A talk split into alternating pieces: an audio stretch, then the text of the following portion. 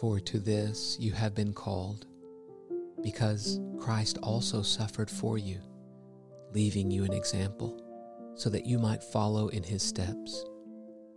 He committed no sin, neither was deceit found in his mouth. When he was reviled, he did not revile in return.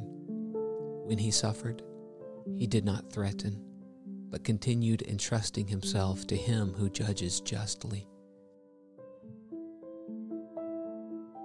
He himself bore our sins in his body on the tree, that we might die to sin and live to righteousness. By his wounds you have been healed.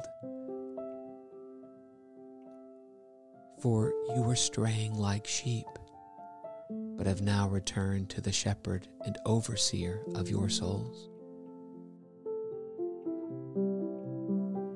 1 Peter 2 21 through 25.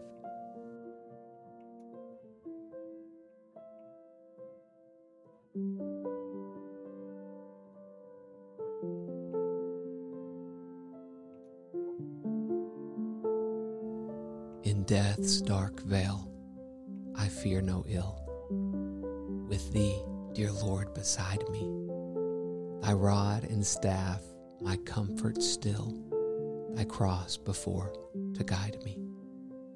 Thou spreadst a table in my sight, thy unction grace bestoweth.